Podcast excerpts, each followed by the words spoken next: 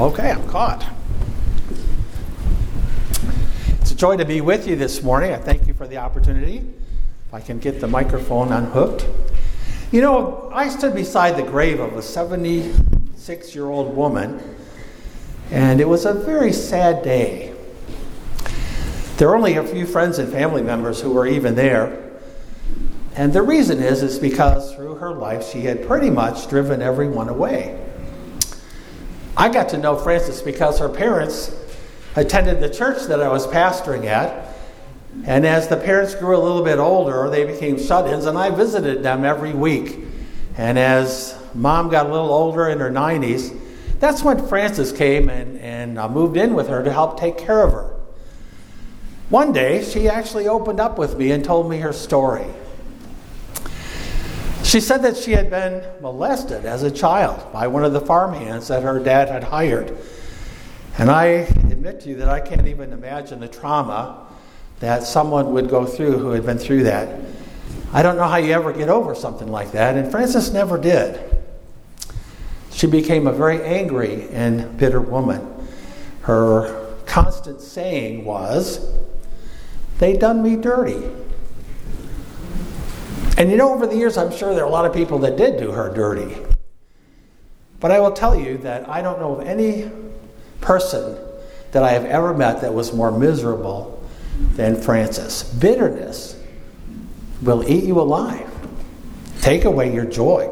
The most miserable people on the planet are people who refuse to forgive. There's got to be a better way, right? Got to be.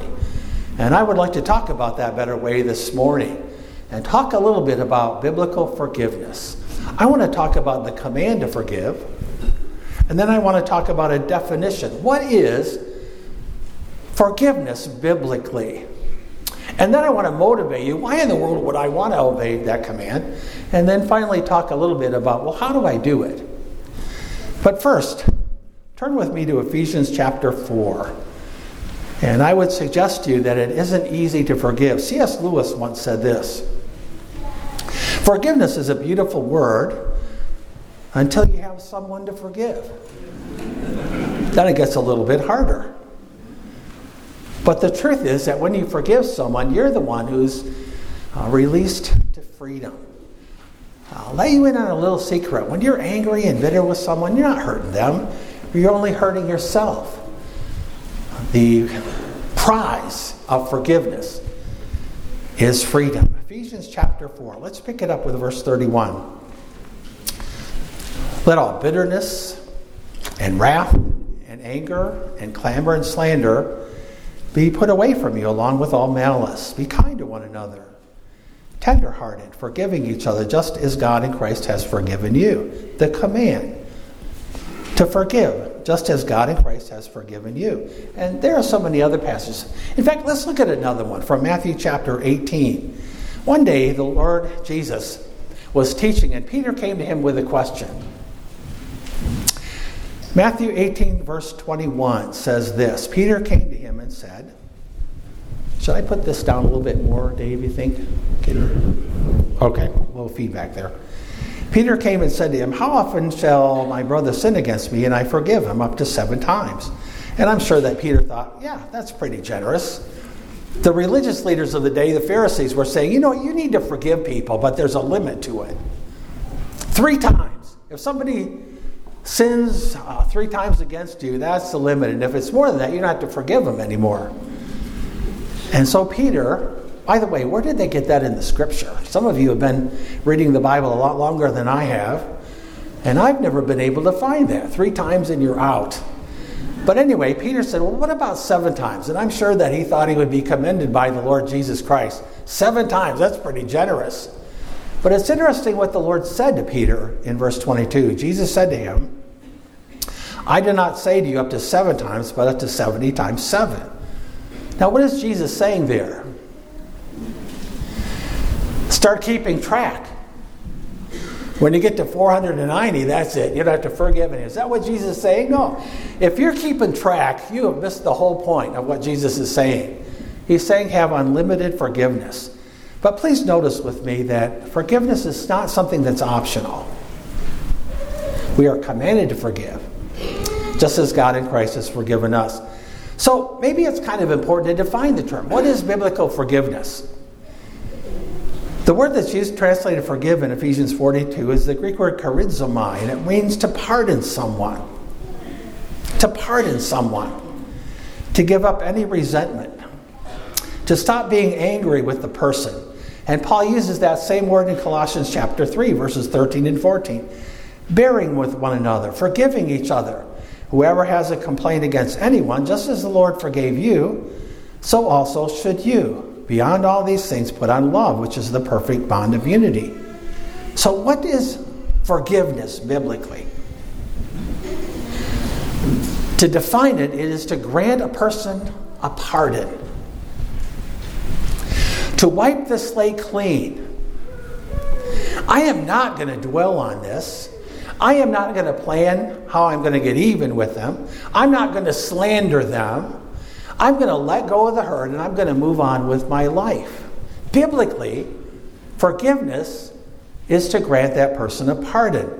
Now, sometimes people say that forgiveness is like forgiving and forgetting. And I want to say to you that only God can forget. And trust me, you are not God. It may not be possible to forget about it. That hurt might continue for the rest of your life. Hopefully it will diminish with time, but biblically, only God can forget about it. The hurt may continue.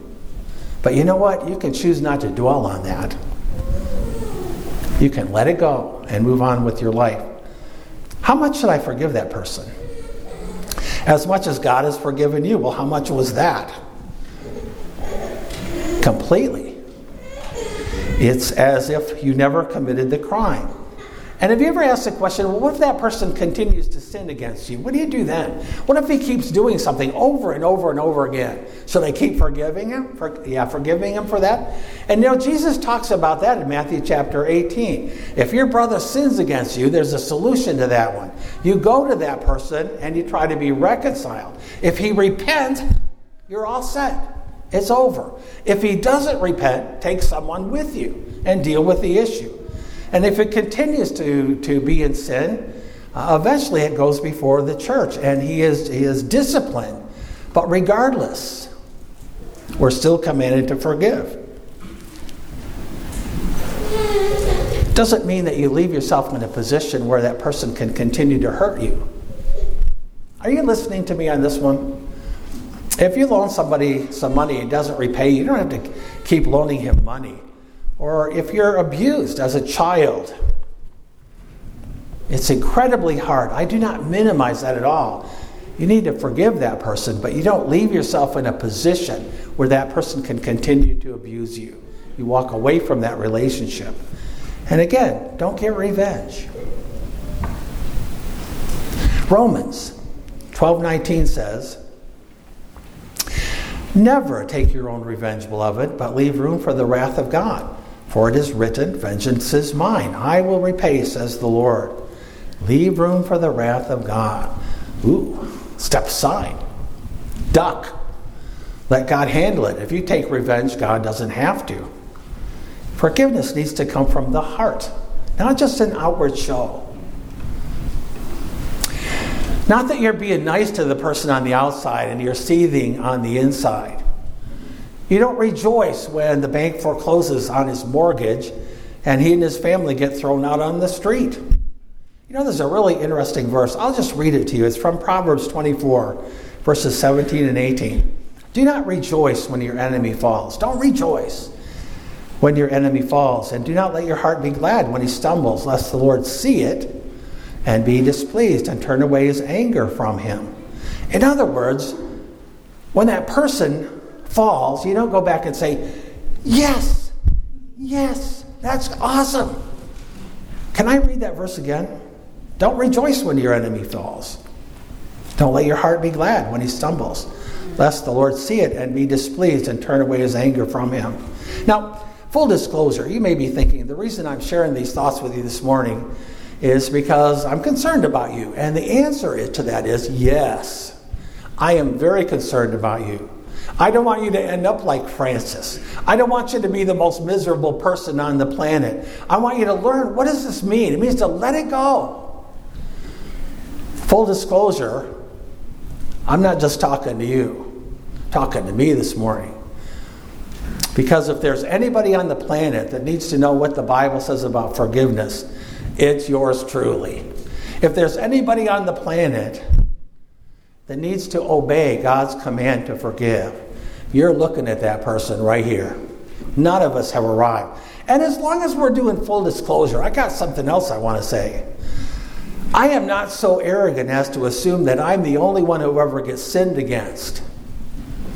Sometimes I'm the party at fault. Sometimes I have to go back and look people in the eye and say to them, I've sinned against you and I want your forgiveness. There's somebody in this auditorium this morning. I called Bill Belly Buttonless Bennett. Belly Buttonless Bennett again, and I shouldn't do that. So what I'm saying to you is this, that I need to hear this more than you do. Romans 12:18 says, if possible, so as depends upon you, be at peace with all men. It doesn't matter if somebody sinned against you or you sinned against them. It's your responsibility, not his, it's your responsibility to go to that person and make it right. Jesus said in Matthew chapter 5, verses 23 and 24, therefore, if you're presenting your offering at the altar and remember that your brother has something against you. So here's the picture here. Before the cross, guy's bringing his little lamb to the temple to be sacrificed for his sins. And when he gets there, you're presenting your offering at the altar. Remember that your brother has something against you. You sinned against your brother. And you remember that you are the offending party. Jesus said, leave your offering there before the altar and go and first be reconciled to your brother and then come and present your offering. So it doesn't matter if you're the one who's been offended against, or you're the one who offended, it is our responsibility to take the initiative to be reconciled to your brother. If possible, as far as it depends on you, be at peace with all men. So the command, not an option. Forgive just as God has forgiven you. Well, what's the definition? What does that mean? Forgiveness means that you're granting that person a pardon. You're wiping the slate clean. You have purpose. I'm not going to dwell on this and become bitter about it. I'm not going to get revenge. I'm not going to slander them. I'm going to let go of the hurt and I'm going to move on with my life. So let's talk about, why would I want to do that? Motivate me. Why should I obey this command? And some of you may be sitting there thinking, you know what, Dan? You have no idea what that person did to me. You have no right to tell me what I ought to do and what I ought not to do.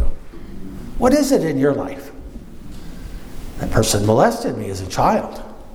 My wife cheated on me. My dad was never there for me. He viciously slandered me to every person that I hold dear. That person tried to kill me. You know, I was a pastor for almost 40 years, and I heard all of those and many, many more. Why in the world would I want to obey God's command to forgive? And I'm going to talk about that for a minute. And again, I'm talking to me, not you. First of all, because we have been commanded to forgive as he has forgiven us completely, to grant that person a pardon. Many of you are familiar with the story of Corrie Ten Boom. Second World War, she and her family hid Jews in their home in Holland. And at one time, the Nazis broke into their home, arrested Corrie and her older sister Betsy and their father, and carted them off to a concentration camp at Ravensbrück. A slave labor camp, brutal conditions, overcrowded, vermin-infested barracks, little food, less medicine. And Corrie's dad died within a matter of days. She watched as her older sister Betsy got weaker and weaker and eventually died at Ravensbrück. Corrie would survive the war, and she would write a lot about what happened there. And she would also write about forgiveness. And she compared forgiveness to the letting go of a rope. And I would like to read an excerpt. This is Corrie Ten Boom.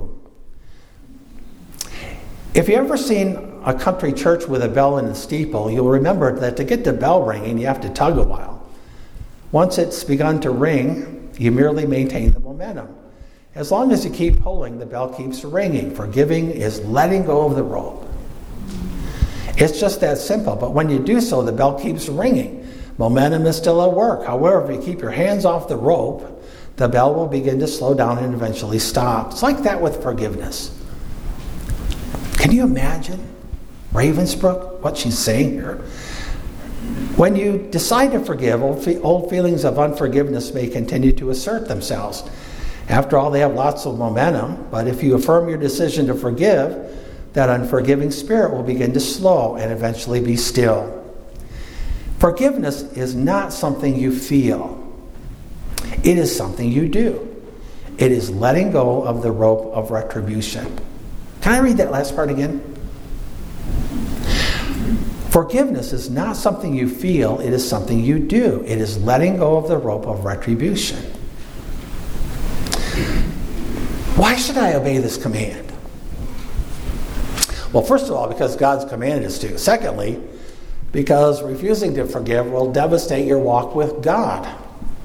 There are so many verses. I picked out Isaiah 59, verses 1 and 2. Behold, the Lord's hand is not so short that it cannot save, neither is his ear so dull that it cannot hear. But your iniquities have made a separation between you and your God. Your iniquities have made a separation between you and your God, and your sins have hidden his face from you so that he does not hear. You can't walk with God and live in sin. You just can't do that.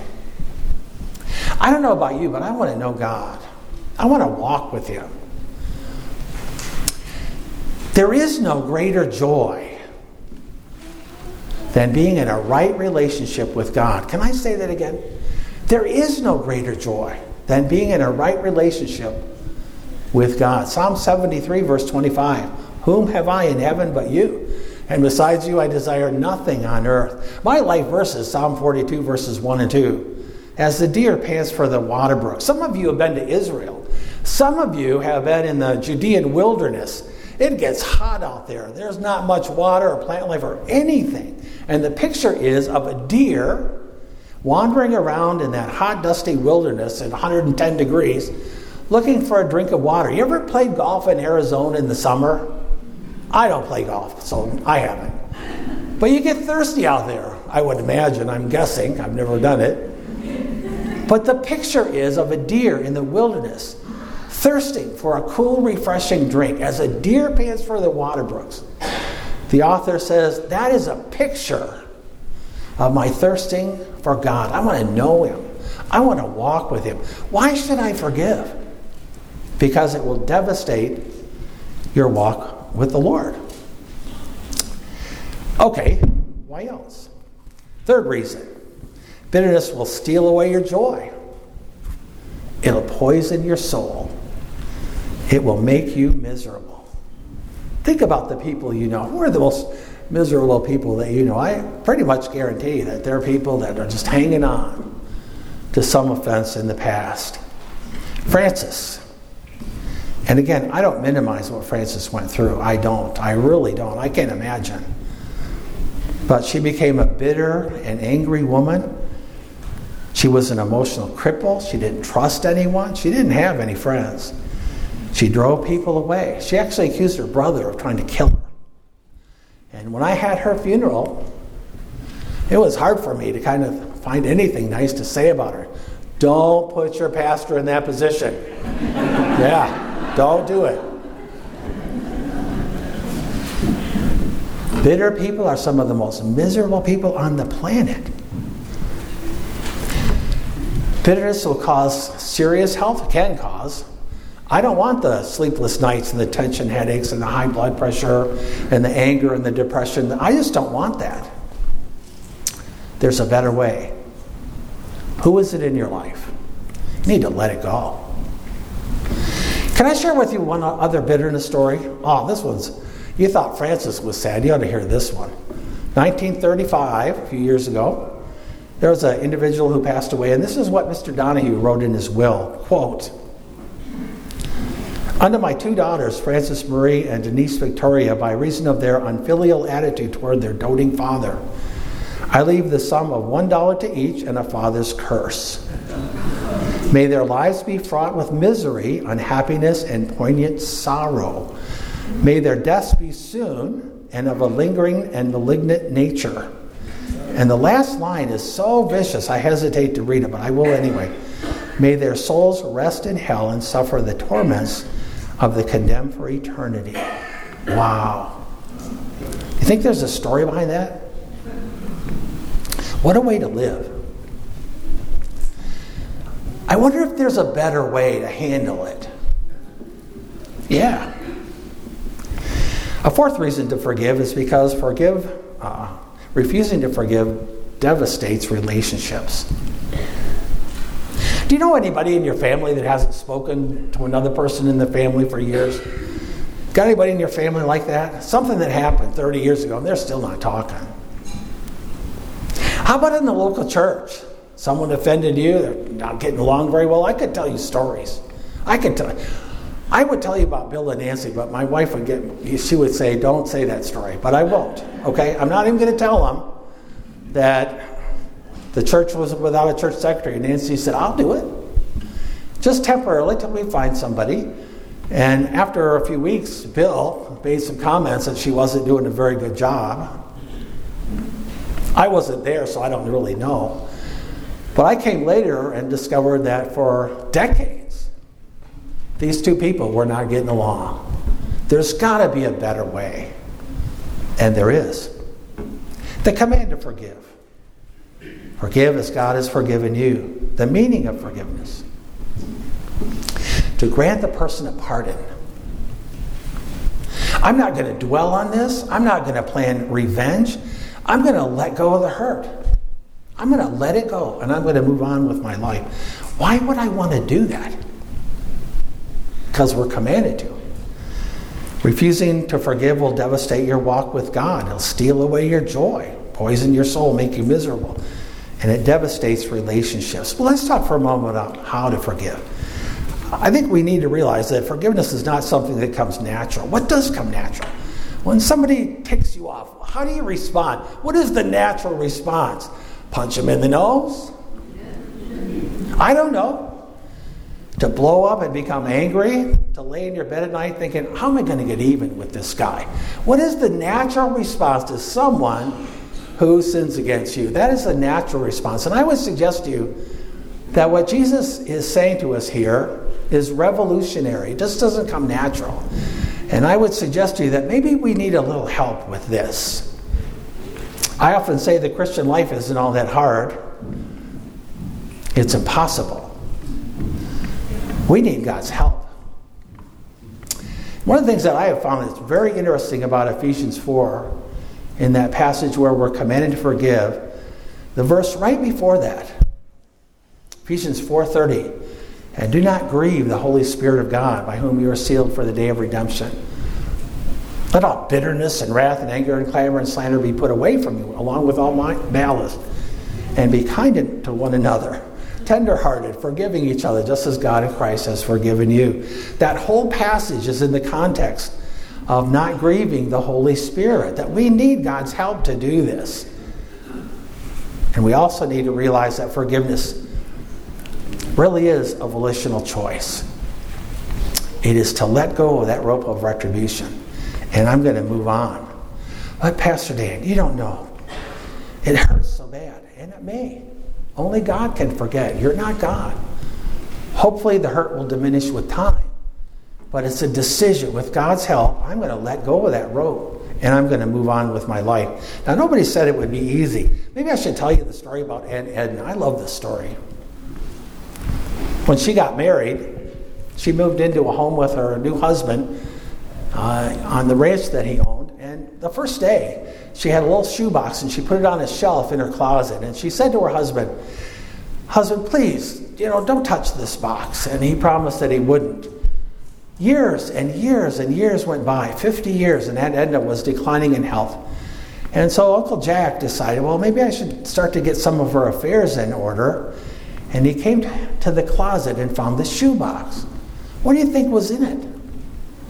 He pulled it down, he opened the box.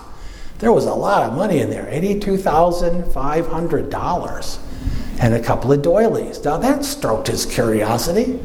What's that all about? And so he took the box to Aunt Edna and asked her, what does this mean? And this is what she said, quoting, My mother gave me that box when we were married. She told me to make a doily to ease my frustrations every time I got mad at you. And so he's thinking to himself, wow, only got mad at me twice? So what's the $82,500 for? She said, that's the money I made selling doilies. I love that story. I am telling you, it is impossible to go through life without being offended. You have names right now you're thinking about. The issue is, what do you get to do about it? Biblically, the Lord has said to you and I, we need to forgive, just as God has forgiven us completely. What does forgiveness mean? It means to grant a person a pardon, to wipe the slate clean. I'm not going to dwell on this. I'm not going to get revenge. I'm not going to slander them. Here's what I'm going to do. I'm going to let go of the hurt. And I am going to move on with my life. Life is too short. Why should I forgive? Because God's commanded us to. Because refusing to forgive will devastate your walk with the living God. Because bitterness will steal away your joy and poison your soul and make you absolutely miserable. And it devastates relationships. How do I do that? I need a little help. Galatians 5:16, when I walk by the Spirit, that's when I don't carry out the desires of the flesh. It really is our choice. The most miserable people on the planet, you know them and so do I, are people that refuse to let it go. When you forgive, you're the one who's released from bondage. The prize of forgiveness is freedom. Forgive, just as the Lord has forgiven you. Let's pray together.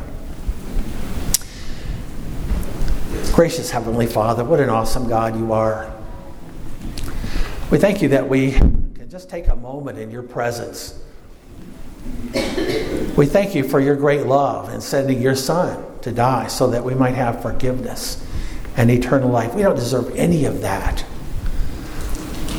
And Father, I want to thank you so much for your word that gives us principles, commands that are for our good. And we've talked about one of them this morning.